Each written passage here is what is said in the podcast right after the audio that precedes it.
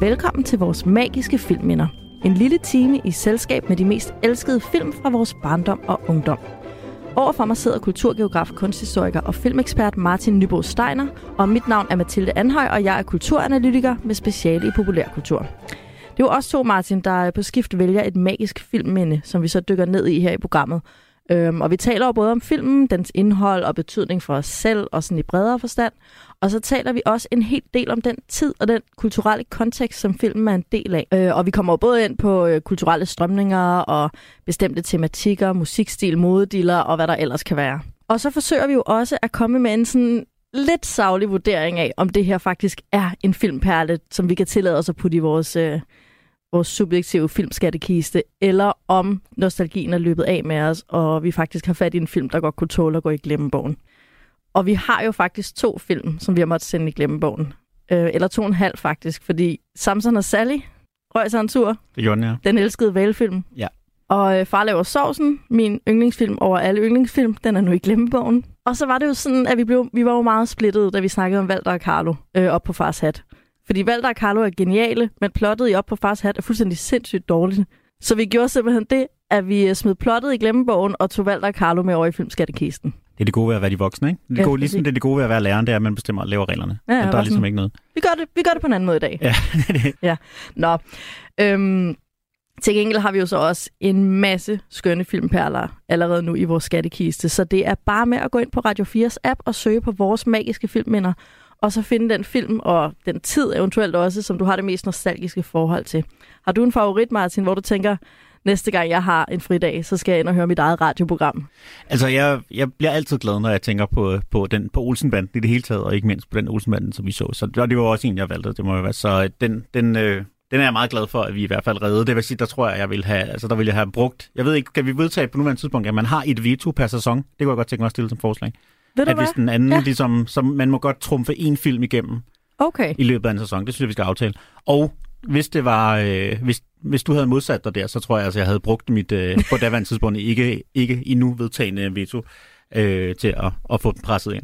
Jamen, jeg er jo ikke sindssygt, og man kan jo ikke sige, at Olsenbanden ikke må komme i filmskattekisten. Nej, det ville være vanvittigt. Man kan måske diskutere det med alle de der efterfølger og julekalendere og Mm, hvad der ellers ja, ja. er. Men de gamle med Ove Sprog i spidsen, det er indiskutabelt. Simpelthen. I dag er det jo øh, et af mine magiske filmminder, vi skal tale om, og øh, det plejer jo at betyde, at vi skal et smut til 60'erne med noget hyggeligt lystspil og noget romantisk komedie med Dirk Passer eventuelt, eller Gita Nørby. Men jeg overrasker jo i dag, Martin, og går dig i bedene. Øh, jeg har jo valgt en trist 80'er-film, og det er jo ellers dit speciale. Ja. Det er jo en film om en lille pige, der har mistet sin mor, men som til gengæld er så heldig at vinde en cornflakes-konkurrence, hvor gevinsten er en hest. Og med den her hest, som hun vinder, der finder hun også et nyt sammenhold blandt de brogede beboere i en baggård på Vesterbro i København. Og hvis man ikke har gættet det allerede nu, så er den film, jeg taler om, jo selvfølgelig mig og Mamma Mia.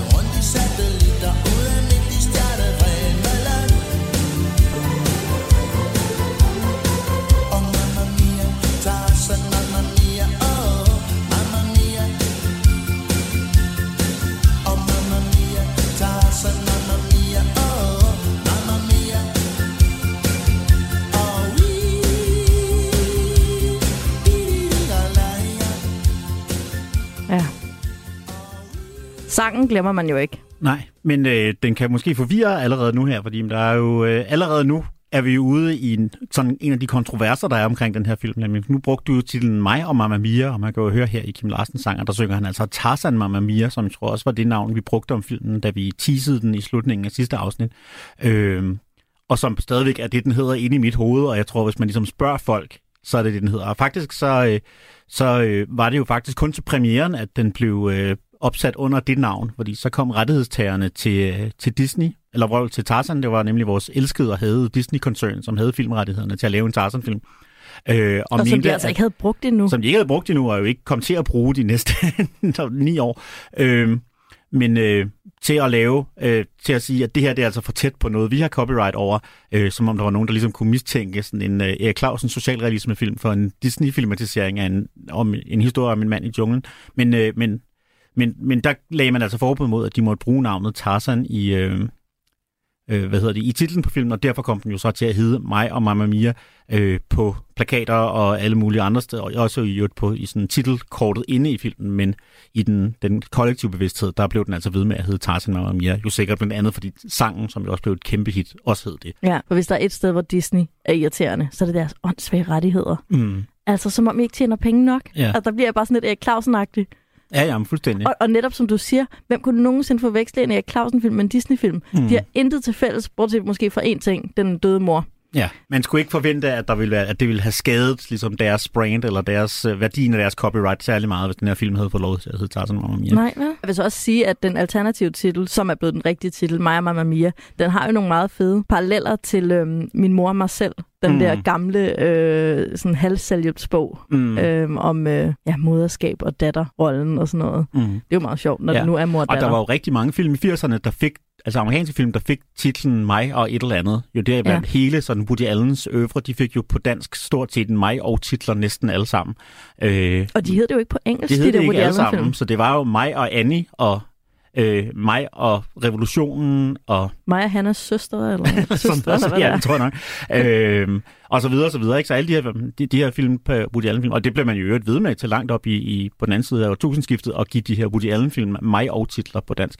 Øh, men der var faktisk flere andre film, der også på dansk havde fået mig og titler. Jeg ved ikke, hvorfor man synes, det var så genial en filmtitel, at den ligesom skulle spredes, spredes ud over alt Det muligt. kunne være sjovt at gå igennem Disney-filmene igen, som vi jo har talt meget om her i programmet, og give dem en mig og titel. Ja, mig og dværgene. Ja, Mig og udyret. mig og græshoppen. Ja, præcis. Det gør vi en eller anden dag ja. over en øl. Yes. Nå, men det er altså mig og Mamma Mia, skråstreg Tarzan Mamma Mia, vi taler om i dag. Ja. Men øh, før vi dykker helt dybt ned i filmen, kan det være, at vi lige skal kigge på det her miljø, vi er i. Det er jo en Erik Clausen-film. Så selvfølgelig er vi smask midt øh, i Vesterbro, og øh, med alt den sådan fattig 80'er stemning, man ellers kan, kan forestille sig. Og øh, det er jo altså i 1989, og det er jo både der filmen er fra, og det er også der, den foregår, øh, tænker jeg umiddelbart. Men det er lidt en magisk realismefilm, Mm. øhm, så man kan jo godt, det er jo sådan med magisk realisme, at det kan meget hurtigt blive en anden tid, sted, univers, øh, kosmos, man er i. Men det er jo bare, det der er så interessant ved Erik Clausen, at ja, han er meget magisk realisme-agtig, Mm. men han er også super tidsfæstet. Ja, ja. Det, er jo også, det, er jo, det er jo netop, som jeg også sagde sidst, det er jo magisk socialrealisme, det her. Ja, ikke? Altså, det, er, præcis. det er enormt stedspecifikt og enormt sådan, konkret i forhold til, til sit miljø, ikke? Men, men jo Nemlig. netop også magisk på en eller anden måde. Ikke? Det er det, og det passer bare til de der, altså 1989. Der var mega meget arbejdsløshed, og der var stigende narkosalg, især på Vesterbro. Øh, Så der var alle de her sociale problemer i lige præcis de områder, hvor filmen finder sted. Øhm, Så det var en lidt trøstesløs tid. Men Martin, det hele var ikke galt, fordi det var altså også i 1989, at øh, vi i Danmark fik TV1000. Ikke at jeg nogensinde har Ej, det har set jeg det. aldrig set et øjeblik af. Men, men, øh, det, men meget- det var sådan lidt et forjættet land, Ja, at der ja. var nogen, der havde TV1000, og der var lige kommet TV2 og TV3, så altså, der var fede fritimer, der var dollars, der var alt, og der var også morgenprogrammet Bubbers Badekar, hvor man kunne ringe ind på 17.0 dut og prøve at finde Holger i en bog, der blev holdt op foran kameraet. Kan du huske det? Det så kørte de sådan. Holgerbogen rundt, Yep. og så skulle man finde Holger. Ja, der. Der, der. Så der var masser af god stemning i 1989 i sådan popkulturen. Og så vil jeg så også sige, at øh, popmusikken også sørgede for at løfte stemningen der i 89. Madonna, hun sprøjtede hits ud. Altså vi snakker Like a Prayer og Express Yourself, Cherish osv. Men øh, vi fik altså også en anden ørehænger fra det store udland. Chorando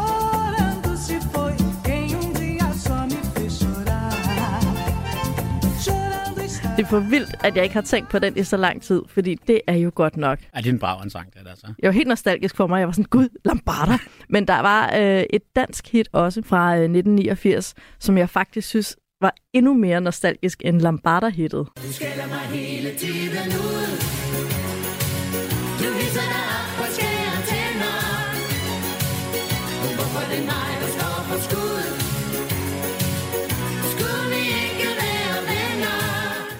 Ja, den tekst kunne faktisk være direkte taget ud af mig og Mamma Mia, hvor at Rikke jo bliver skældt ud af læreren og af faren og mm. af den fordrukne underbo og den fordruk... Ej, jeg ved ikke, om han er fordrukken. Det kommer jeg tilbage til Leif Sylvesters karakter. Jeg har en øh, forkromet analyse mm. af de to karakterer. Øhm, men det vender jeg tilbage til. Alt andet lige, så er det lidt trist her i slut 80'erne med al den realisme. Vi har jo også, det har vi talt om tidligere i det her program, vi har jo Pelle Robren og Dansen med Regitze, apropos socialrealisme. Og så har vi så den her øh, Maja Mamma Mia, hvor vi helt klart får en Erik Clausen-version mm. af socialrealisme. Ja, jeg synes jo, det er meget interessant på en eller anden måde at tænke det her. Altså, sådan Erik Clausens version af solidaritet og sammenhold og socialisme på en eller anden måde, netop lige her på randen af, hvor det ligesom er en, en sådan epoke i, øh, i Europas og socialismens historie, der sådan er ved at, at komme til en, øh, en ret, øh, skal man sige, æreløs afslutning. Ikke? Og det, altså, det har jo selvfølgelig også, det, det var jo ikke sket endnu på det tidspunkt, hvor de optog filmen, for den er jo formentlig optaget i sommeren 88. Øh, men, men alle kunne jo mærke, at der var et eller andet, der var, der var på vej til at gå i oplysning i hvert fald. Ikke? Og, øh, og det har jo været svært for rigtig mange dage blandt Julia Clausen, som jo var i det her miljø, som, som ligesom havde, havde flyttet med øh, den del af venstrefløjen, som var meget optaget af det, der skete i de socialistiske lande rundt om i verden, men som t- t- stadigvæk også havde været tilpas sådan anarkistisk øh, anlagt til for alvor at kunne sådan underkaste sig sådan alt for autoritære øh, øh, tankemåder, ikke? Og det, men, men, men, men alligevel så laver han jo så en film her, hvor der, som så på en eller anden måde jo er meget håbefuld, ikke? Og netop lægger, laver enormt meget fokus på, på øh, den sådan kreativitet og positiv kraft, der ligger netop i sammenhold og i kærlighed og i fælles, de fællesskaber, man får skabt og sådan noget. Ikke? Altså selv, selv midt i al tristessen, så er det jo på mange måder, synes jeg, jo en optimistisk film. Ikke? Jamen, og det er jo det, der er med magisk realisme, og jeg er faktisk en stor, øhm, ikke modstander, for det er som om, jeg har taget en holdning til det, men jeg hader magisk realisme. jeg hader altså 100 års ensomhed og alt det der. Selv øh, Åndernes Hus, altså filmen synes jeg jo er fantastisk, Mm. men så prøvede jeg at læse bogen, fordi jeg tænkte, at den er nok også fantastisk, og jeg er bare dårlig til at læse magisk realisme. Ja. Ja. Jeg kan ikke tage det seriøst, og jeg ved ikke, altså det, det forvirrer mig, Mm. og det, det ødelægger min inderlighedsoplevelse Mm. når det bliver for magisk. Men når Erik Clausen gør det, Martin, Ja. så rammer det mig lige i hjertet. Også det her med, vi ved, vi har jo Rikke, hvis mor er død, mm. men vi ved ikke, hvad hun er død af. Og det er så klassisk magisk realisme, at det er sådan lidt, der, Mm. der er meget mystik, og man ved ikke rigtig, hvad der er ægte, og hvad der ikke er Mm. ægte. Ja, man kan sige, det er jo en anden form for magi, end der er i den her klassiske sådan, latinamerikanske magiske realisme, hvor man kan sige, der er jo ikke noget, der sådan er overnaturligt her, eller i, i, i Clausens film, sådan som jeg i hvert fald lige, ikke nogen jer sådan lige kan huske i hvert fald. Øh, men det er jo til gengæld næsten altid, det er jo øh, teaterets magi, eller kunstens magi, eller cirkusets magi, eller i det her tilfælde dyrenes magi, der på en eller anden måde går, går ind og skaber en forskel i menneskenes liv. Ikke? Ja, men jeg synes også, at han flytter lidt med den ægte vare, når vi har den der hest vandrende rundt op i stuen. Ikke? Mm. Altså, det, der, der er vi lidt derhen af. Ikke? Altså, Ja. nu ved jeg godt, at inden for filmens rammer, så er hesten op i stuen. Mm. Men mens man sidder og ser scenen, så får, jeg fik lidt den der magisk realisme-følelse på den gode måde, hvor jeg var sådan, "Øh, selvfølgelig er den ikke der. Altså, selvfølgelig ja. står der ikke en hest op i en lejlighed på Vesterbro. Nej. Og det tror jeg så faktisk i øvrigt, øh, at der gjorde, så vidt jeg kunne, øh, altså, så vidt jeg kunne sådan læse mig frem til, så er øh, rigtig mange af de her scener op i lejligheden rent faktisk filmet i den lejlighed, der, øh, der bliver nævnt. Øh, Absalonsgade 49, eller hvad det siger. Det, desværre findes baggården jo ikke mere, så den konkrete, den konkrete bygning findes ikke længere. Men, men, men altså, jeg tror faktisk, at man har haft en hest inde i en lejlighed og filmet den. Altså, det, det, det, det er i hvert fald også en meget, meget overbyggende, overbevisende kulisse, hvis man har bygget det som en kulisse. Ja, der er i hvert fald loft på. det er der helt sikkert, og Ja, man kan og også se, at der er sådan lidt cramped, så kameraet er nogle gange lidt sådan akavet placeret, fordi den har skulle være inde i det her konkrete rum, ikke? Øh, præcis, Øh. ligesom hvis man selv skal tage et billede i en lille københavnerlejlighed. Lige præcis. Og det, er jeg går ud fra, at nogle af scenerne er lavet på et, på et, et, øh, i en kulisse, men rigtig mange af dem er faktisk filmet i den rigtige lejlighed. Og det er jo det, der er så fedt ved mange af Leo film, det er jo netop det her med, at han er faktisk ikke ligeglad med sine locations. Altså, man kan kritisere ham for meget som filmskaber, det kan vi måske komme tilbage til senere, men, men han er i hvert fald altid, altså hvis man går ud af en port et sted i København, så er det altså den samme port, man kommer ud i, når man klipper ud. Og det, kan, det er bestemt ikke alle filmskabere, der vil være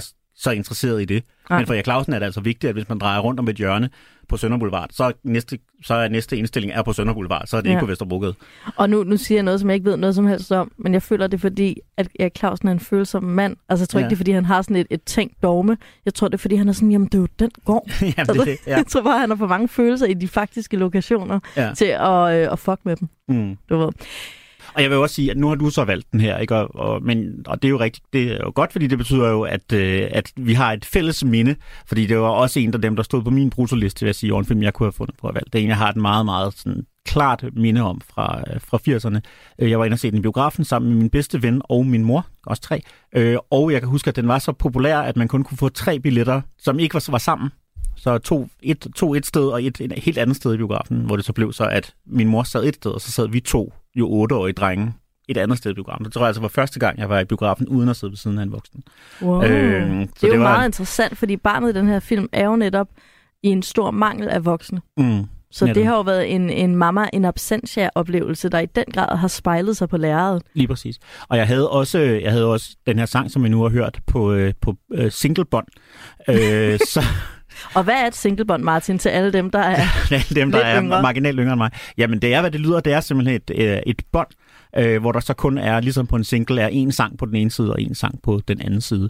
Øh, og jeg er nu i tvivl, fordi jeg havde en anden Kim Larsen singlebånd, øh, nemlig Yumi Yumi, øh, hans, øh, hans øh, præventions-AIDS-sang.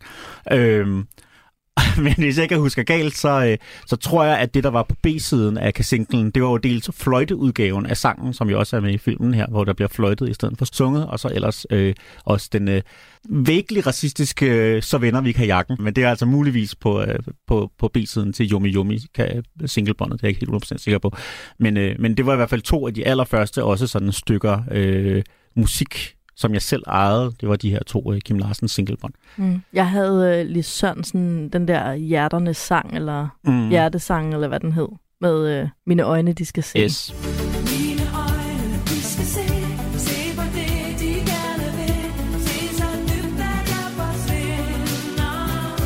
Forsvinder. Yes. yes. Ej, det var jeg glad Ej, for den det også bånd.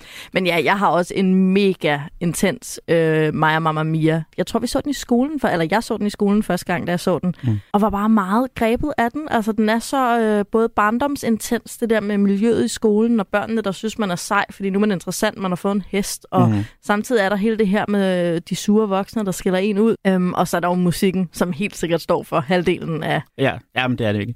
Og jeg vil også sige, jeg har også et, et, et noget nyere minde, som, øh, som er relevant i den her, nemlig at jeg til en Sankt Hans aften stod sammen med Erik Clausen og, øh, og sådan konverserede i, øh, i noget tid, og hvor sådan emnet øh, Tarzan og Mia kom på banen, og hvor jeg så, når jeg tænker tilbage på det, meget pinligt, øh, gik i totalt 9-årig fan-mode og bare begyndte at genfortælle plottet for den her film, jeg jo altså ikke havde set i, i over 20 år. Men simpelthen scene for scene til Erik Clausen, som jo nok godt vidste, hvad den handler om. Men sådan, og så skete der det her, og så skete der det, og så skete der det, og det var rigtig godt, og så skete der også det.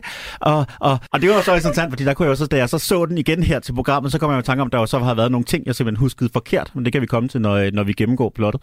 Øh, hvor Erik Clausen jo så altså ikke valgte ikke at rette mig, enten fordi han bare ikke, ikke nændede øh, og, og fratage mig, eller det er min, øh, eller han var bare gerne vil ud af samtalen, det er selvfølgelig også en mulighed, eller at min genfortælling af historien var et eksempel på, at han, han var lykkedes som, øh, film, som filmkunstner. Men øh, Det kan jo også være, at han holdt op med at høre efter på et tidspunkt, Martin. det, er bestemt, det er bestemt også tænkeligt. Men det er stor kigget på Sankt Hans bål, og du bare, og så vinder hun, og så er en cornflakes-konkurrence, ja. og så vinder. Men apropos det, kan det være, at du lige skal gribe chancen for at genfortælle plottet. ja, jamen det er det frygtelig gerne. Altså først så, øh, så det, som, du, som du lige nævner, så handler øh, filmen den handler om den her pige Rikke, som øh, bor hjemme med, alene med sin far i en lejlighed på, øh, på Vesterbro. Moren er død. Øh, mange år før, vi får ikke at vide præcis hvordan eller hvornår, men, men mange år før. Øh, faren har lidt svært ved at passe af hende, drikker måske lidt for mange øl, sidder lidt derhjemme og ser, øh, øh, og ser, ser fodbold i fjernsynet. Øh, og Rikke føler sig sådan lidt ensom og har også lidt svært ved at klare sig i skolen, fordi hun skal passe meget af det huslige arbejde derhjemme. Øh, samtidig så drømmer hun sig så om et liv med den perfekte øh, familie, med en, en levende mor og en hest, som man kunne ride på igennem kornmarker. Og den her drøm inspirerer hende så til at udfylde sådan et, øh, en blanket bag på en, en cornflakespakke, øh, som hun sender afsted. Og ved øh, mirakuløs Susanne Bjerghus intervention vinder hun den her øh, konkurrence, og pludselig så trapper der altså en, øh, tropper der en lastbil med en hest på ladet op i hendes, foran indgangen til hendes, øh, hendes baggård på Vesterbro I København. i København, ja. Som du selv, som du siger, så øh, er der en, øh, en sådan en lettere alkoholiseret, eller ikke lettere, men særdeles alkoholiseret, Altså hjemmes, hjemløs. Ja, jamen, der er to. der er Vi nemlig har to. to, øh, Øh. hvad skal man sige, øh, typiske Vesterbro-karakterer. Ja, lige præcis. Nu har ikke? Både, både jeg og Martin har boet på Vesterbro i København. Ja, og- jeg gør det stadigvæk, øh, og har altså meget tæt på der, hvor filmen, så, filmen foregik. Så også derfor var det sjovt at se den igen som voksen, hvor nu hvor jeg så kender de her steder, hvad jeg jo ikke gjorde som børn. Men der er nemlig to, en spillet af Leif Sylvester og en spillet af Erik Clausen selv, som begge to er sådan lidt sølle eksistenser, som drikker lidt for meget, men som bliver altså inspireret af den her øh, hest, som pludselig kommer ind i deres liv. Og det viser sig, at den ene af dem, Leif Sylvester karakteret, i sit tidligere liv, som vi ikke får nogle detaljer at vide om, har arbejdet med heste. Det antydes, at han har arbejdet i cirkus, hvad Leif Sylvesters karakter i Erik Clausen-film jo tit har. Ja. Og han tager så øh, tager hesten ind, og med hjælp fra nogle af de andre naboer øh, lykkedes det at finde et sted, hvor øh, hesten, som, øh, som Rikke og Leif Sylvesters karakter døber Tarzan, får lov til at bo oppe på sådan et forladt øh, produktionsloft, eller en smedje, eller et eller andet, der er inde i Mm. den her baggård. Meget øh, imod øh, hendes fars billede af øh, Michael, øh, Michael Falk øh, vilje, men hun får altså lov til at, at beholde den. Det samler så kvarterets børn og voksne omkring sig, og alle vil komme og klappe den her hest og ride på den, og de bliver glade, de tager endda til en ridekonkurrence på et tidspunkt. De kommer Øh, ud af byen, Martin. de kommer ud af byen. Helt til Helt til Ballerup. Ballerup, ja. øh, hvor overklassen jo bor. Og øh, til det her ridestævne, så pludselig går øh, Tarzan, som ellers har været en utrolig fredelig hest, amok og stikker af med Rikke på ryggen, og hun bliver så reddet af en anden pige. Den her pige kan altså fortælle, at øh, Tarzan indtil for nylig har været hendes hest, og i virkeligheden hedder Mamma Mia min mor. Men at hendes far var nødt til at sælge Mamma Mia til Cornflakes-firmaet, fordi han var blevet arbejdsløs. Ja. Senere samme aften stikker Tarzan slash Mamma Mia øh, igen af, øh, efter at være blevet lukket ud af nogle røvere, som tror, at de er ved at stjæle øl, der hvor hesten står, øh, står op øh, magasineret, hedder det ikke, hvad hedder det, står opstallet hedder det. Heldigvis bliver, øh, bliver hesten fundet igen og ført tilbage, og så kommer der den her slutning, hvor, som er lidt uklar, hvor den her øh, tidligere ejer, hun hedder vist Anna, tror jeg i filmen, at hun kommer tilbage, og på en eller anden måde, holder op med at være dialog i filmen, så vi ved ikke, hvad præcis, men på en eller anden måde får Anna hesten tilbage, eller det bliver i hvert fald aftalt, at Rikke og Anna på en eller anden måde kan deles om hesten, og hesten ligesom kan være ude på landet, hvor Anna bor, Som er Ballerup. som er Ballerup, ja, på en eller anden måde, ja. Parallelt med det her kører der så en, øh, en lille kærlighedshistorie med, mellem øh, Rikkes far og Rikkes nye lærer, spillet af Tammy Øst, øh, som i første omgang er meget bekymret for Rikke, fordi hun jo altså har svært ved at passe sin skole, som nævnt i starten. Og lyver. Og altså tror hun jo lyver, da hun begynder at fortælle historier om den her hest, hun har hjemme i sin baggård. Øh, På men, Vesterbro. Ja. Det er ret morsomt. men da læreren så kommer hjem og ser, at historien faktisk er, er rigtig, begynder hun at blive optaget i det her nye fællesskab, og forelsker sig så altså også i, i Rikkes far, og filmen slutter som sagt med, at de er blevet en eller anden form for, for par, eller i hvert fald det antydes, at de begyndte dannelsen af en ny familie med, øh, med de to voksne, og så Rikke og altså hesten. Ja, og det har du altså alt sammen fortalt til Erik Clausen. ja, ja. Og kan du så huske, at det her skete? Og så, og så ved jeg ikke, hvad der sker, fordi så er der ingen dialog i filmen. ja. Men det der var så... Nej, fordi, fordi det der nemlig var, det var, at som sagt, at den her, de sidste 4-5 minutter af filmen er uden dialog, og hvor det bliver ikke forklaret særlig meget, hvad der sker. Og jeg, som 8-9-årig, da jeg så den her film, så har simpelthen selv tolket, for det første, at Annas mor også er død. Det får vi ikke at vide i filmen, men det er... Nej, men, det, det havde men jeg det også. var jeg helt sikker på. Ja. Det var jeg fuldstændig sikker på.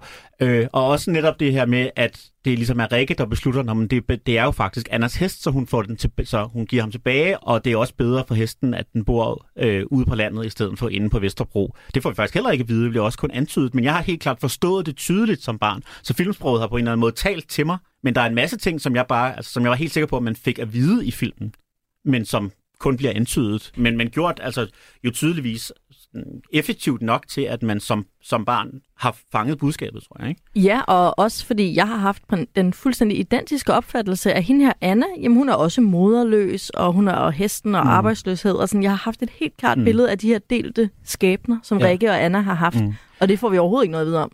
Men øhm, filmens setup. Øhm, vi starter med den her drøm, hvor Rikke rider rundt, og det er det allerførste, jeg lagde mærke til, var, at Rikke i den her drøm, hvor hun drømmer sig selv ridende på en hest, mm. der har hun jo sådan en, en fin, lidt tidløs, mm. hvid kjole på, med lyserøde blomster og lyserødt Mm. silkebånd, og sådan, hun har sådan en meget kunstfærdig, feminin frisyre mm. med lidt af håret sat op, og det har fald i. Ja, ja, det er sådan, det er sådan noget ampirtøj. Det er sådan, der, der er meget skagensmalerne over, Lige øh, præcis. over æstetikken. Det er Ikke? Drakmans klorværdige æra. Ja. ja. Og så rider hun rundt der, og så øh, vågner hun jo af drømmen, og så har vi den her Vesterbro-unge med Mm. en sjasket hestehale, og de der 80'er-elastikker, som er lavet sådan noget, ja, ja, ja. ja. sådan noget ribbet. Ja, sådan noget, er det ikke frotté eller sådan Ja, noget? præcis. Ja. øh, som hun i øvrigt er i hele filmen. Og bare det der tjavsehår hængende mm. ned i øjnene, og briller, der glider ned ad næsen, og hun skæler lidt. Og det hele er bare så Mm. realistisk lige pludselig. Ja. Og så ser vi den her pige sidde ved morgenbordet, som du siger. Jeg tror jo også, at hun drømmer drømmen, mm. fordi, nu sagde du jo før, at, at der er jo det her med hesten på cornflakespakken og så videre.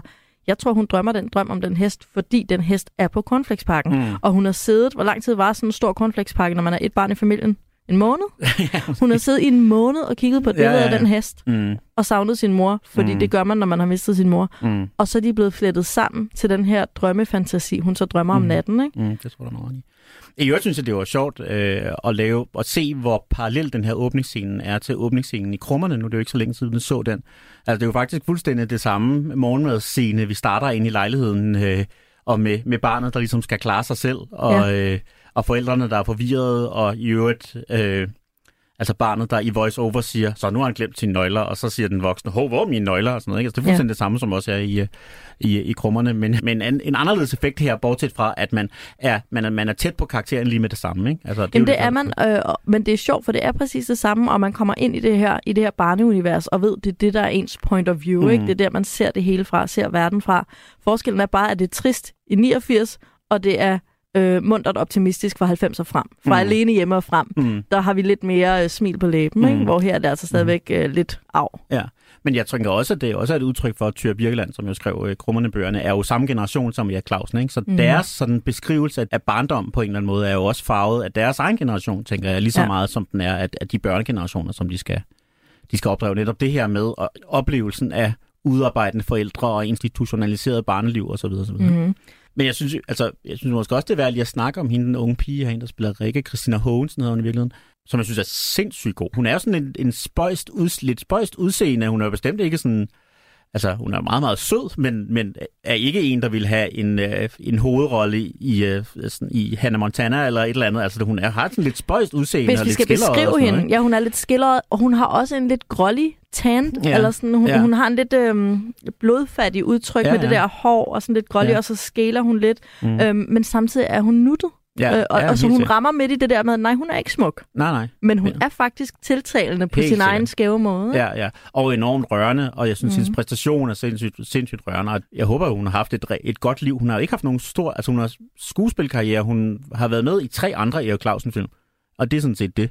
Så jeg Ja. tænker, at Erik Clausen har været glad for hende. Måske han endda kendt hende, eller hendes familie personligt. Det, kan, det er da absolut tænkeligt. Men, øh, men har været med, og så helt frem til, øh, til, til nullerne, hvor hun jo så har været sådan i 20'erne eller et eller andet, har hun, har hun spillet med i Erik Clausen-film, men aldrig noget andet. Mm. Øhm, og det synes jeg da umiddelbart er lidt ærgerligt i hvert fald, hvis de, hun har haft lyst til at gå den vej, fordi jeg synes, der er der helt klart, der er der kimen til et stort talent her. Ikke? Ja. Jamen, det tror jeg, hvis hun havde haft lyst til det, tror jeg, hun havde gjort det, fordi når man sidder og ser den her, Mm. Altså, det giver ingen mening, det ikke er en ægte skuespiller. Mm. Altså, hun er jo bare et barn. Jeg, jeg læste om det, og hendes far mm. Har sendt hende ind til den der casting for sjov. Ja. Og hendes forældre har nogle ganske almindelige job. Ja, ja, øh, altså en sådan, buschauffør og en sosu-assistent eller sådan noget. lige ikke? præcis. Helt almindelige mennesker. Og så har de været sådan lidt, ej, kunne det ikke være grineren for dig? Øh, Mm. Hvad hed hun? Christina?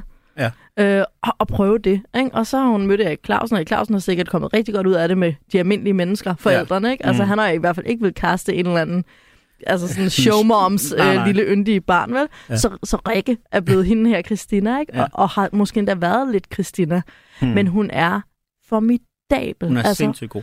Og det er sjovt, der er nemlig der, der er nogle scener øh, undervejs, nogle børnescener, øh, hvor, jeg, altså, hvor der er nogle af dem, som virker utroligt naturlige. Altså hendes, hendes veninde, Bettina. Bettina, og hende, jeg har desværre ikke fået noteret noget, hvad skuespilleren hed, men, men, men altså, hvor, man, hvor altså, de virker, altså, det virker impro, det virker som børn snakker.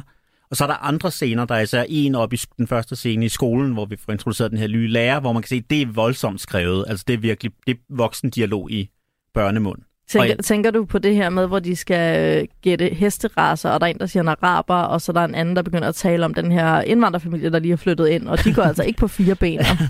For eksempel, ikke? sådan, og hele, hele den der scene i det, i det hele taget. Man kan diskutere kvaliteten af jokesene, men mit primære problem med den er helt klart, at den er for alt for skrevet. Altså det virker overhovedet ikke som en naturlig dialog, som noget børn vil sige. Mm-hmm. Heller ikke, hvis børn, det var børn, der skulle prøve at være sjove, eller børn, der var forvirrede. De vil aldrig tale på den her måde. Mm-hmm. Men så er der til gengæld nemlig nogle scener, for eksempel, altså, hvor børnene leger, hvor det i hvert fald, jeg har en fornemmelse af, at de måske i langt højere grad har fået lov til, at jeg er klar sagt, nu skal I bare lege.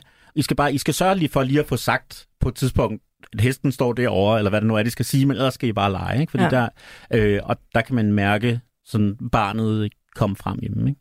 Ja, men jeg tænker også, hvis jeg skulle vælge en instruktør, der måske godt kan have finde ud af at instruere børn på en mm. måde, som børn kan tage imod, Ja. ja. så kunne det jo godt være Erik Clausen. Der er blandt andet en scene, hvor børnene skal løbe hen og hente Rikke, fordi hesten kommer. Og der får man også fornemmelsen af, at han har bare sagt, bare hent hende. Ja. Sådan hent hende, som om I skal hente hende. Ja, ja. Det, Fordi der kommer bare stormende de her Vesterbro-unger. Rikke! ja. Der er, Der er nogen, der skal snakke med dig. Ja. Altså, det er så ægte, ikke? Og Det det, kunne man godt, øh, det kunne man godt have forestillet sig. Ja, og jeg synes jo, altså, det, jeg synes jo, det er jo Clausens helt store styrke. Altså, han er ikke verdens sådan, mest sådan, teknisk avancerede filminstruktør. Og nogle gange er der noget i hans sådan, filmgrammatik, som, altså, der er nogle klip og sådan noget, som ikke er sådan helt vildt gode, men han er altid vanvittigt solidarisk med sine karakterer, og han, altså det er mennesker, ikke? Altså det er virke, han er fantastisk god til at skabe rigtige mennesker. Det er det, jeg siger, han er en Øh. følsom mand. Jamen, det tror jeg virkelig også. Og det er, altså, ja, altså, øh, det kan godt være, at vi, det er på nuværende tidspunkt, vi skal afsløre begge vores følsomheder, men altså, jeg tror simpelthen ikke, der er nogen filminstruktør, der har fået mig til at tude så ofte som Erik Clausen. Altså, det er helt utroligt. Næsten til alle hans film lykkedes det ham at ramme et eller andet, ja. Som i hvert fald for mig trykker sådan det helt rigtige sted. Og så sent som, øh, som øh, da jeg skulle se den her film, altså i tude, øh, adskillige gange den her film, og det, det var ikke så godt, fordi at øh, af familielogistiske årsager, så var jeg nødt til at sidde ude på en café og sidde og se, og se den her på min, øh, på min laptop. Ja, så hvis der er nogen, der har set en, øh, en mand i starten af 40'erne, der sad på en café på Vesterbro øh, med, med tårer i øjnene, mens han ser på en, en pige på en hest, så er det altså mig, og jeg har det okay nu. Altså, jeg holdt jo heller ikke op med at græde, men jeg er jo ikke idiot, Martin. Jeg så den jo alene i mit hjem, og sørgede for, at der ikke var nogen hjemme, så Ja. jeg kunne sidde og brøle ned i en pude. Ja. Den er helt vildt rørende. Jeg må virkelig sige til alle, der lytter med, I skal gå ind og se mig og Mamma Mia. Ja, Den er helt sindssygt hjerteskærende. ja, ja, det er fra den. start til slut, at jeg bare... Nogle gange græd jeg stille, andre gange hulkede jeg. Ja, jamen det er, og det er, fra, altså det er fra scene 1, ikke? Altså det er mm-hmm. Mhm. for første gang, man ser Ja. Rikke sidde der og, og drømme, Ja. og, eller blive vækket af sin drøm, ikke? Altså det er... Og hvis vi kan komme tilbage til starten, så synes jeg jo, der er noget, et rigtig interessant setup i forhold til det her med... Altså, køn er ikke i centrum i den her film, men der er noget...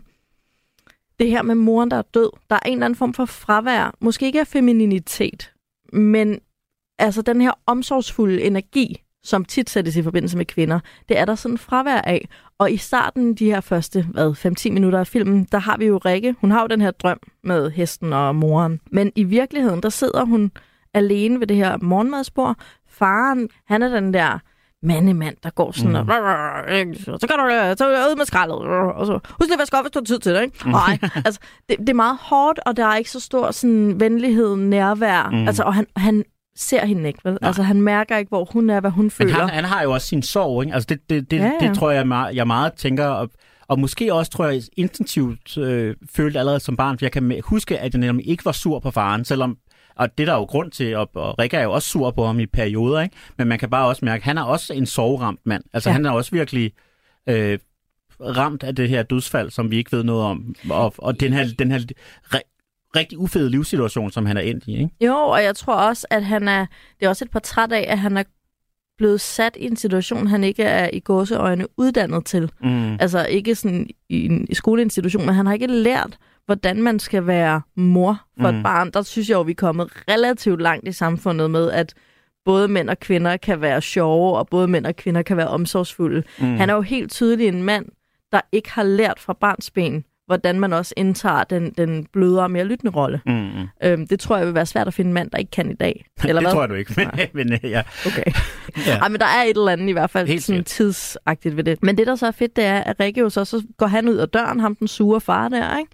Så kigger hun ud af vinduet, og så står øh, Ludvig, som er den her vagabond, tror jeg. Mm. Altså, det, han, han fremstår som hjemløs, umiddelbart. Ja. Øh, meget snavset Leif Sylvester. Og roder i skraldespanden her, da vi ser ham. i skraldespanden og i pjalter, og, og sådan, han taler ikke rigtigt. Den- Han er næsten lidt et dyr. Mm. Altså, man, man får sådan lidt indtryk af, at han er sådan ikke helt mm. menneske. Mm. Og Rikke er tydeligvis lidt bange for ham, men hun går så ned i opgangen, skal ud med skrald, og så er det så, der kommer en anden, en anden trold, trold nummer tre. Først har vi surfar, mm. så ser vi ham der øh, snavsede, uhyggelige lyd, vi er nede ved skraldespandene. Så kommer urmageren, underboen, spillet af Erik Clausen selv, Mm. haltende ud. Han har sådan en stok og halter, og man kunne lige se sådan en barnefantasi af sådan en uhyggelig karakter. Øh, og så drikker han jo også, ikke? Og, Ja. og også gnaven. Og hun gemmer sig for ikke at møde ham, ikke? Hun mm. står sådan om hjørnet og gemmer sig, og så, og så kommer han endelig væk. Så går hun hen til skraldespandene, og så står Leif Sylvester der og er også sådan dyrisk aggressiv og river Mm. hendes skraldepose ud af hånden på hende, fordi han skal have mad, eller hvad han skal, ikke? Ja.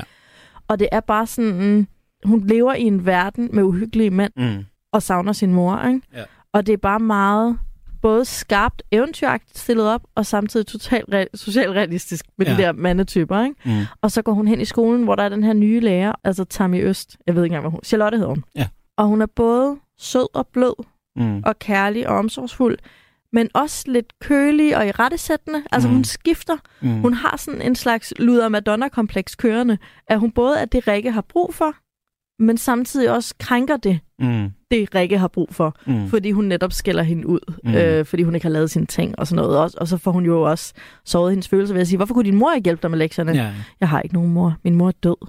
Mm. Ja, det var et af de steder, hvor de stille tårer blev til brøl for mit vedkommende. Ja. Men det er jo så, da hun sidder her i skolen. Hun har lige siddet og gloet på den her hest, og så har hun reddet den der øh, kupon af cornflakespakken, som man skal udfylde for at vinde hesten. den har hun så proppet i sin sjaskede jakke.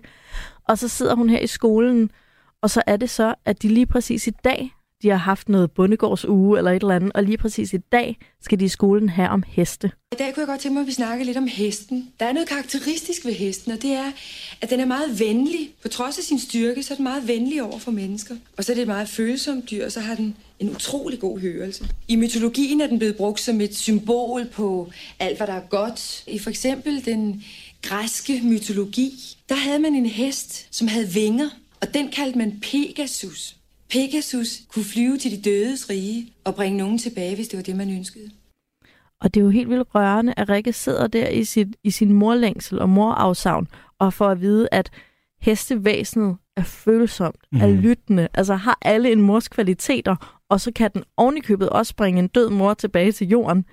Og så sidder hun med den der kupon i lommen, og det er jo der, vi kommer tæt på magisk realisme, ikke? Altså Mm. de her ting, der spiller sammen, og hesten er i virkeligheden Rikkes mor, Mm. der er kommet tilbage til jorden gennem Susanne Bjerrehus. Mm. Ja, jamen det er jo det. Altså det, det magiske er jo også netop der, i, altså i, at alting går op i en højere enhed, ikke? At Mm. Når man, hun har lige hun har fået inspirationen, og så bliver hun, får hun det ekstra skub af læreren her, ikke? Og da hesten så dukker op, så viser det sig pludselig, at den her farlige person, som hun har været bange for, faktisk er hestetræner. Og sådan. Altså der er mange... Altså, Ja, lige præcis. Men det er jo også sjovt, fordi grunden til, altså der, hun kommer for sent og får lidt skæld ud for det, og grunden til, at hun kommer for sent, det er jo dels den sure far, der vil have, at hun skal gå ned med skrald. Så er det øh, den øh, fordrukne urmager, som hun bliver nødt til at gemme sig for. Og så er det Leif Sylvester, som ja, også bare forsinker hende ved at være almindelig uhyggelig. Mhm. Og så, så de er sådan, de er hendes ulykkesfugle, men lige fra hesten og frem, der bliver de sådan omvendt på en eller anden måde. Og det kan være, at vi skal haste hen til der, hvor hesten ankommer. Mm.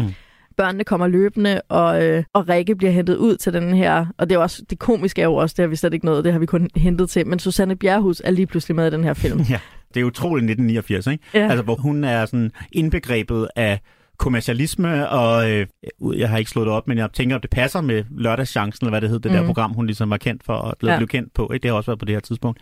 Så det er selvfølgelig klart, at når man skal have der skal være en lodtrækning i noget, noget kommercielt, man så er det Susanne Bjerghus, og så er det ikke bare en Susanne Bjerghus lookalike, det er rent faktisk Susanne Bjerghus. Ja, ja, for det er Danmark. Ja. Altså, du ringer jo bare til Susanne Bjerrehus. Altså, sådan, hun, hun bor jo derhen. Ja. Jamen, det er simpelthen så hyggeligt. Og det fede ved den her scene, hvor de skal trække lod om, hvem der er vinderen, Hmm. det er, at vi har tre karakterer. Vi har Susanne Bjerrehus, som bare er smuk og Hmm. nice. Så har vi en uh, trendy fotograf, der er lidt smart i en fart. Ja. Og så har vi den her kluntede, jeg tror ejer af Cornflakes-selskabet, Mm. som rigtig gerne vil være en del af det her reklamestunt. Ja.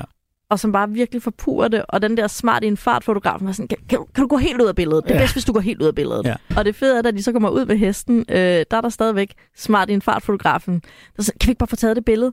Og øh, ham der cornflakes-ejeren, han, det, det kan godt være, at jeg lige skal snakke med hendes forældre først. Og fotografen, ja, så, kører vi. vi skal lige have taget det billede og hvad det billede ikke? videre. Ja. Og der, det er jo så der, hvor at øh, filmens hjælpere, hvis vi bliver i eventyrtermerne, at øh, Leif Sylvester, den lidt uhyggelige baggårdsvagabund, øh, han lige pludselig bliver vigtig, for han er jo voksen. Mm. Øh, men samtidig lidt barn, fordi han er i hvert fald utrolig naiv. Mm. Og han står ligesom og tager imod hesten, og bliver ligesom den, der voucher for, at øh, de kan godt aflevere den her hest her på Vesterbro, mm. og så kan den bo her. Altså, jeg synes, ikke? det bliver antydet, at han på en eller anden måde har haft en fortid i cirkus eller som hestetræner eller noget tilsvarende, og i den forbindelse har oplevet et traume, muligvis involverende hans, hans daværende kæreste eller kone, eller hvad det nu det har er været, rigtigt, ja. øhm, som så ligesom har sat hans udvikling i stå, og, Mm. mm. og, og, og det bliver ligesom vækket til live. Hans gamle jeg bliver vækket til live, da han kommer i kontakt med den her hest igen. ja. Igen det her magiske element, ikke? Ja, og, og han får også en funktion i livet lige pludselig. Ikke? Der er nogen, der har brug for ham, og det vi jo får at vide direkte, det er, at at faren der, Michael Falk, øhm, han, si- han går åbenbart og omtaler Ludvig som en bondekal. Ja. Så vi ved ligesom, at han er fra landet, eller han er vokset op på landet, og Mhm. han siger også, da hesten bliver afleveret, men sådan nogen har han, det har, sådan nogen kender han fra, da han var barn og sådan noget.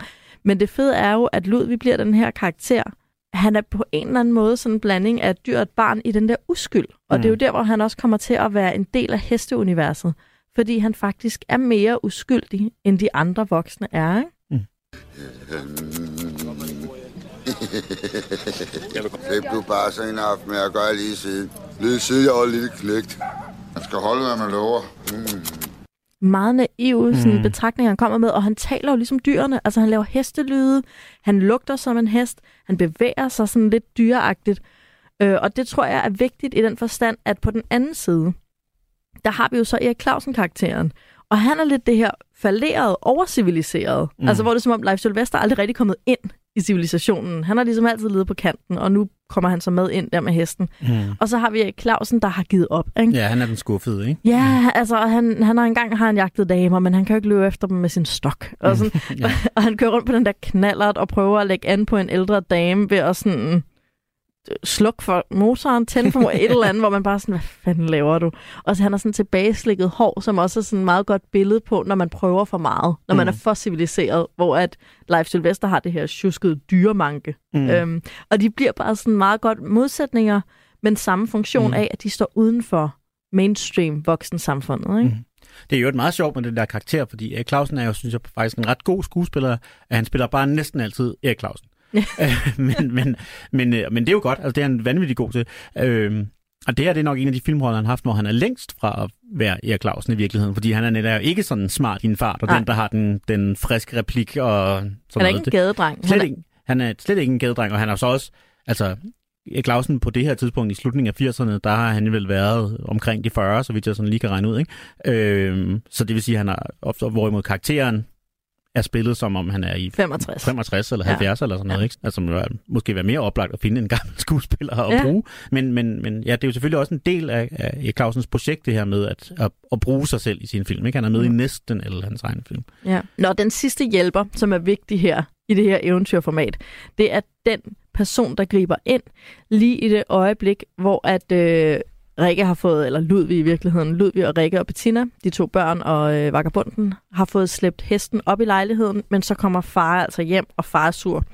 Og han vil have hesten ned igen, og lige pludselig er der en kæmpe scene nede i gården, hvor Rikke græder, og Bettina, hendes veninde, er ked af det, og Ludvig står og siger nogle dyrelyde, og faren er bare rigtig, rigtig sur og vil have, at de skal simpelthen sende den hest tilbage, for det kan ikke være rigtigt. Og så kommer der altså en meget aparte, god fe-karakter ind, nemlig der er sådan noget øh, renovering. Så der er nogle øh, håndværkere, der går, og så håndværksmesteren, eller sådan chakbossen, eller jeg mm. ved ikke helt, hvad han er. Han er i hvert fald en boss af en eller anden art øh, for de der håndværkere. Han træder lige pludselig ind på scenen og øh, vinker øh, Rikkes far an. Poul, kom herhen, jeg vil tale med dig. Ved du hvad, når jeg ser Rikke, hun kommer ned med skraldebøtten. Og Rikke går ud og køber ind. Og Rikke, hun står og vasker op. Hun har ingen barndom for fanden, mand. Styr dig lige, mand. Gud dig med at styre mig lige. Det er mig, der siger til dig, hvad vi skal lave nu. Heroppe, der har jeg et rum, og så får en af gutterne til at hente noget hø og noget halm ind med hesten i levatoren. Altså, ved du hvad, du? Altså, hun skal passe sin Nej, skole. men herregud, den hest, den kommer herind, og den kommer derop og stå. Men jeg, det er også, altså, jeg synes, det er meget sjovt ham her, fordi han jo netop i forhold til sådan som Erik Clausens værdisæt og politiske standpunkter og sådan noget, så er ham her, han er jo på en eller anden måde lidt den gode, han er ikke kapitalist, men han er jo i hvert fald sådan lidt højere i, han er, ejer jo til synligheden den her bygning. Kan Han i er hvert fald arbejdsgiver råde, i hvert Han er fald, ikke? arbejdsgiver og har råderet over den her bygning og sådan noget, men er ligesom ham, der sådan repræsenterer kvarteret alligevel. Ikke? Det er ham, der sådan på kvarterets vegne siger, vi kan godt rumme den her anderledeshed. Vi Ja. kan godt tage os af det her, den her særlige store mulighed, der er Ja. sket for Rikke, som vi alle sammen holder af. Og det er jo også et sted, hvor man måske kan se, at Erik Clausen er lidt mindre interesseret i de politiske markader mm. ved folk, og lidt mere interesseret i øhm, altså gadelivet. Ikke? Mm. Han ser ikke en arbejdsgiver i den Mm. her øh, situation. Han ser en af fællesskabet. Han Mm. ser simpelthen et element af fællesskabet. Og det fede er jo, at vi faktisk allerede har fået afsløret den her håndværksmester, at han har den her skytsengel-karakter, fordi at lige i starten, hvor Rikke står og ser på øh, vagabunden Ludvig, der er nogle af de der frække håndværksdrenge, de står og kyler sten efter ham eller et eller andet og griner af ham. Mm. Og så kommer øh, håndværksmesteren ud og kigger på dem, og så skynder de sig væk tilbage til arbejdet. Mm. Mm. Og så kigger han ned på Ludvig. Altså, mm. Mm. han gik ikke ud for at tjekke arbejdet. Ja, ja. Han gik ud for at beskytte Ludvig, Mm. og så går han ind igen. Ja. Så vi har allerede set, at han lidt våger over vandene. Jeg synes også, der er en parallel til, øh, hvad der efter min mening er den bedste af Erik Clausens nyere film, den der hedder Ledsaget udgang, som jo også ender med en pointe omkring det her med, at det i virkeligheden er, er øh, den, den småkriminelle, det skurken, spillet af Erik Clausen i den film, mm. øh, som, som er helten, fordi han bliver stillet op over for sådan det større onde. Så kan man sige, en skurk, der er vokset ud af folket, er noget andet end en skurk, der undertrykker folket på en Ja. eller anden måde. Øh, og det er, det er jo lidt det samme, vi også har her. Ikke? Ja, det er det nemlig. Jeg synes, vi kan snakke lidt om Michael Falk, fordi... Øh, Han er så pæn. han er nemlig så overdrevet pæn. Altså, det er jo helt sindssygt. Han er jo det, altså...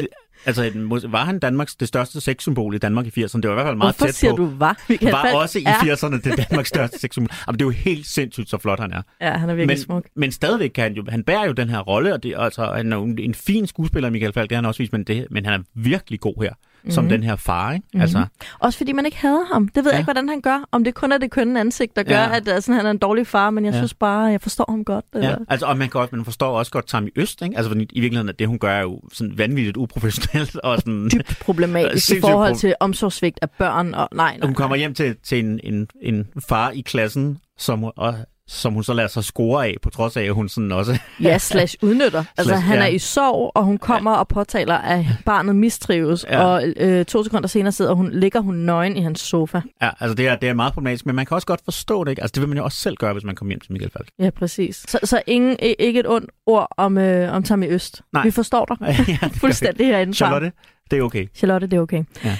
Øhm, vi bliver også nødt til, selvom vi selvfølgelig ikke har tid til det, at tale om hesten. Jeg synes, det er ret komisk det her med, at Ludvig, øh, voksenbarnet, vagabunden mm. Ludvig, finder på navnet Tarzan, for det er jo styrke. Ja. Hesten skal jo give Rikke styrke. Mm. Og det har også den funktion, at alle børnene kommer løvende og synes, hun er sej, og alle de voksne. for- Altså, det bliver et, et fyrtårn Mm. i, i kvarteret, der samler alle, og netop... Det er også, jeg, men, jeg ved ikke noget som helst om hesterasser, men jeg, altså, det, er ikke, det er ikke en islænder, det her, men det er jo en pony, og det ja. Er sådan en lidt langhåret en. Det er ikke sådan en, Nej. en, en smuk araberhest, for nu at vende tilbage til, til det der udtryk. Det er heller ikke sådan, det er ikke nødvendigvis den type hest, som er uden på sådan alle, alle de bøger, hestepigernes bøger.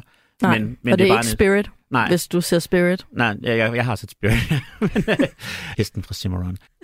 Men, men, men, men den passer, altså det er en Vesterbro-hest, ikke? Det er det. Ja. Det er nemlig det, det er en arbejderhest. Men Ja. den, det er en smuk arbejderhest, og den Ja. spejler jo også Rikke. Altså mm. Det her tjavsede, lyse hår, og Mm. lidt snavset, lidt uplejet, fordi der ikke er nogen, der har taget sig af den. Mm. Ikke? Men jeg, ved der- ikke, jeg ved heller ikke noget om springkonkurrence. Jeg synes, det virker lidt uretfærdigt, da de så er til det der øh, springstævne, at, ja. Ja. at den tilsyneladende sådan deltager i konkurrence med andre heste, som har meget længere ben end til. Ja, det er virkelig strengt. Men altså som en lav person må jeg bare sige, at det, det er livsvilkårene. Det er sådan, det er. Altså, der er ikke nogen, der tager hensyn. Særlig, øh... Så står du der i Føtex og bliver nødt til at hente en medarbejder, fordi Ja. ja. at den der dåstomat, du skal bruge, der skulle på øverste hylde. Ja. Sådan er det. Det er livet. Det er det hårde liv. Igen, der, er- det er mit uh, tall privilege, jeg viser der. At jeg Ja, præcis. ikke Du ved slet ikke, hvordan det er at Nej. være lav. Nej, Martin er meget høj. Det er Ja. rigtig strengt.